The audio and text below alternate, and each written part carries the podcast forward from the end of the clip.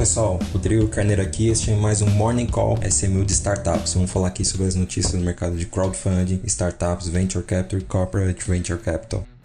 Uma notícia interessante aqui da semana, passou um pouquinho batido. O Uber, né, nos Estados Unidos, ela diz aqui virou a curva, né, lá na TechCrunch, ou seja, ela gerou fluxo de caixa livre, né, e EBITDA positivo, né, earning before interest, tax, depreciation, amortization. Pela matéria aqui foi bem interessante porque ela saiu aí de um EBITDA bem negativo, né, de menos 509 milhões de dólares no segundo trimestre de 2021 para 364 milhões de dólares positivo, né, aqui no segundo trimestre de 2022, né, algo um pouco parecido aí com o, o, fluxo de caixa livre, né, também 382 milhões agora no segundo quarto de 2022. E interessante aqui a, a análise porque se antes da pandemia, né, o Uber, boa parte do seu resultado vinha dos motoristas, né, serviço de realmente locomoção, durante a pandemia a parte do Uber de delivery, principalmente nos Estados Unidos, cresceu bastante, né? Realmente a parte de frete e uh, o delivery que eles têm de alimentos, o Uber Eats, foi quem puxou, né? Um pouco o crescimento, segurou a companhia. Mas agora, com a melhora aí do mercado, principalmente por conta do arrefecimento da pandemia, as pessoas voltando aí para as ruas, o Uber realmente trouxe essa parte de transporte, né? De pessoas como principal driver de crescimento, né? Então, bem interessante, isso tirou aí um, uma sombra, né? Que, pô, será que o Uber vai conseguir se manter, né? Vai conseguir algum dia vai ser lucrativo e tá aí, né? Tá já com o fluxo de caixa positivo e uh, EBITDA positivo, né? Então é uma, uma boa sinalização aí para o mercado, tá? Trazendo aqui para o Brasil, nós antecipamos aqui lá atrás, né, o, em março, a criação do Corporate Venture Capital da Renner. Eles fizeram na semana passada a primeira aquisição, né, o primeiro aporte, na verdade, na startup de logística Logstore, que é uma logtech, né, que ajuda na distribuição de produtos por lojas físicas, né. Então fico muito feliz aí, eu conheço aí o, o CEO, parabéns, né, também uma empresa lá do InovaBra, Habitat. Não foi aberto exatamente qual foi o valor, né, do aporte, nem muitos detalhes, mas é bem interessante aí ver a Logstore recebendo esse aporte uh, da, desse CVC da, da Renner, uh, sendo liderada aí a rodada pela Domo, né, Domo Invest. Uh, só para ficar claro, né, o CVC da loja Renner ele chama RX Ventures, né? Então tá aí quando você ouvir esses dois nomes está relacionado aí à loja Renner, tá?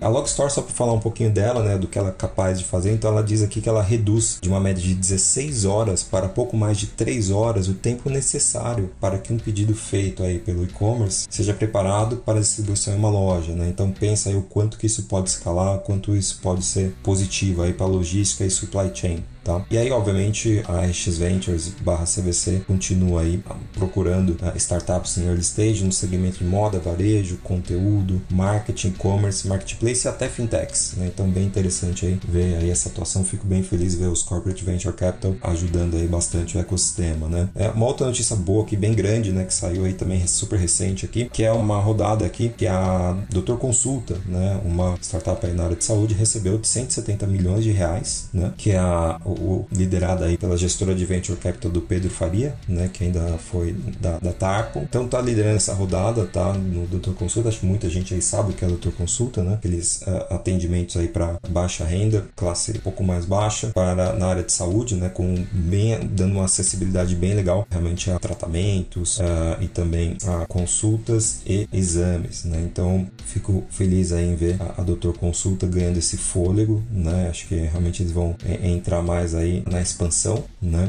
E reformular aí a sua, a sua operação, a sua operação com vários outros planos, né? Que eles querem lançar e, e atuar aí com os seus mais de 4,5 clientes cadastrados, né? E 3 milhões de usuários. Uh, e aí estão colocando aí bastante tecnologia, né? No seu modelo de negócio, com inteligência artificial, consultorias aí como Bain Company, para realmente poder avançar aí no seu plano, não só no B2C, mas também no B2B, né? Avançar aí no atendimento para pequenas e médias empresas e no mundo corporativo. Né? Então, e aí, obviamente, eles têm até o seu plano de saúde, né? Que ela já vende através de corretores, que é o cuidar.me, cuidar.me, que busca aí pequenas e médias empresas com até 29 funcionários e agora eles devem intensificar a venda aí para empresas com até 100 funcionários, né? Então, eles estão ficando aí mais próximo aí dos RH das empresas, além das lojas de ruas aí que todo mundo já conhece aí nas clínicas que vem aumentando, né? Então bem interessante esse modelo aí, feliz em ver essa startup, já está bastante tempo aí, uma das primeiras que eu acompanhei, fiquei feliz por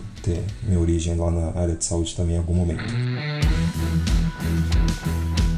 Temos aí um investimento recebido pelo banco uh, New Generation, né, o NG Cash, captou 10 milhões de dólares, né, com aí sim os grandes players A16Z, né, e do Anderson Horowitz e a Monax, tá? Bem interessante, né, uma fintech que mira aí adolescentes de 12 a 17 anos como clientes, né, então bem, bem curioso que a geração Z é, sendo é, atendida aí, né, por fintechs, é, são eles os, os nativos digitais, né, com mais de 50 milhões de pessoas no Brasil. E a ideia eles querem dar acesso ao dinheiro eletrônico para uma geração que quer autonomia, né, e cuja grande maioria não tem conta bancária. Né? Então esse é o, o mote aí é, do, do DNG Cash para poder realmente avançar e, e, bater de frente aí no mercado. Então é realmente um grande investimento aí que eles estão recebendo. Estou torcendo aí por eles também, tá?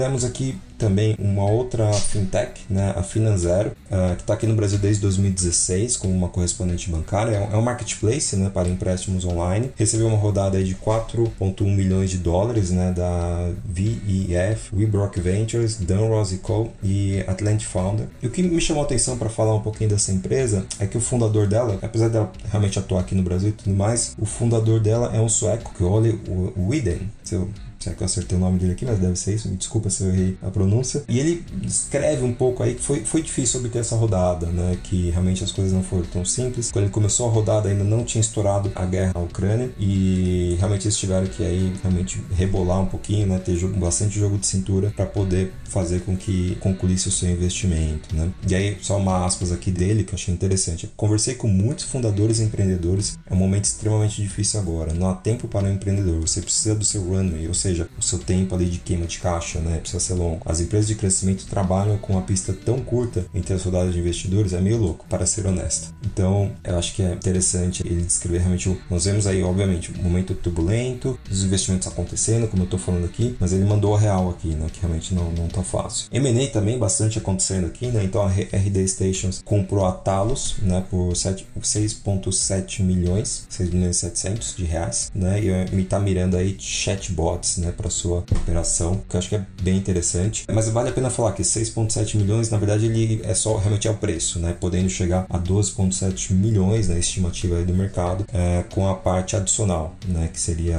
entendo aqui que seria um bônus, né, ou um earnout aí para os founders. Sendo bem sincero, eu não gosto muito desse modelo onde o earnout, ele, na verdade, ele está se fingindo de preço, né. Acho que para mim preço é preço, earnout é earnout. Então, pelo o Mike aí da Ace estava falando semana passada, o earnout aí, historicamente, se a gente pegar como era feito, ele ficava em 20% né, de bônus, né, para quem ficou na companhia, ajudou ela a atingir suas metas, fez uma boa transição. Aqui já estamos falando quase de uh, eh, 50% de bônus de earnout. Eu acho, eu não gosto muito, acho que isso prejudica os investidores uh, anjos que entraram ali antes, tá? Um outro M&A que aconteceu, né, foi a, a, Conta Simples adquirindo uma plataforma de inteligência e gestão de anúncios online, né? Então a primeira aquisição aí após a, a Conta Simples receber sua série A de 121 milhões de reais, então ela está fazendo essa aquisição da Hacker Ads, tá? Para poder atuar um pouco mais na parte de inteligência de gestão de anúncios, então bem interessante.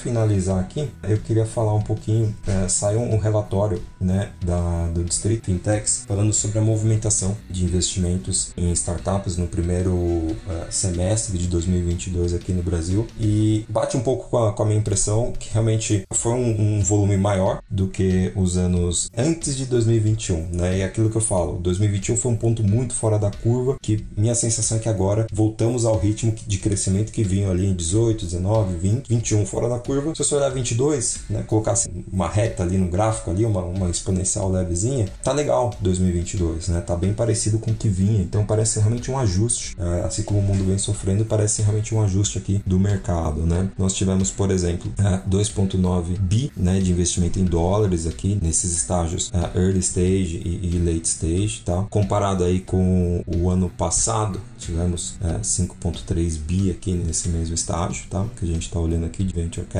Quantidade de, de operações, né? 327 operações aqui mapeadas, tá? No primeiro semestre de 2022 podemos dizer aqui né, das 327 negócios, 2,92 bi né, de, de, operações realizadas, tá? E aí ele coloca aqui o ticket médio, né, quase 12 milhões por ticket médio. Mas aí tem uma quebra, né, de seed stage, né, o estágio um pouco antes ali do, dos fundos de venture capital, uh, foram 238 negócios no seed stage, uh, early stage que já inclui série A, série B, tivemos 77 negócios e no late stage, né, as é, séries escolha a letra do alfabeto, né, até o IPO ou a venda, tivemos tivemos 12 negócios, tá? Então, interessante aí ver essa concentração no seed stage, que já era normal, né? Ela sempre ocorre. O seed stage tem um ticket médio de 1,7 milhões. O early stage, um ticket médio de 20 milhões, de tudo de reais, tá? O late stage, um ticket médio de 103 milhões, né? De reais. Então, um valor bem relevante aí que a gente tá, que a gente tá bem, tá?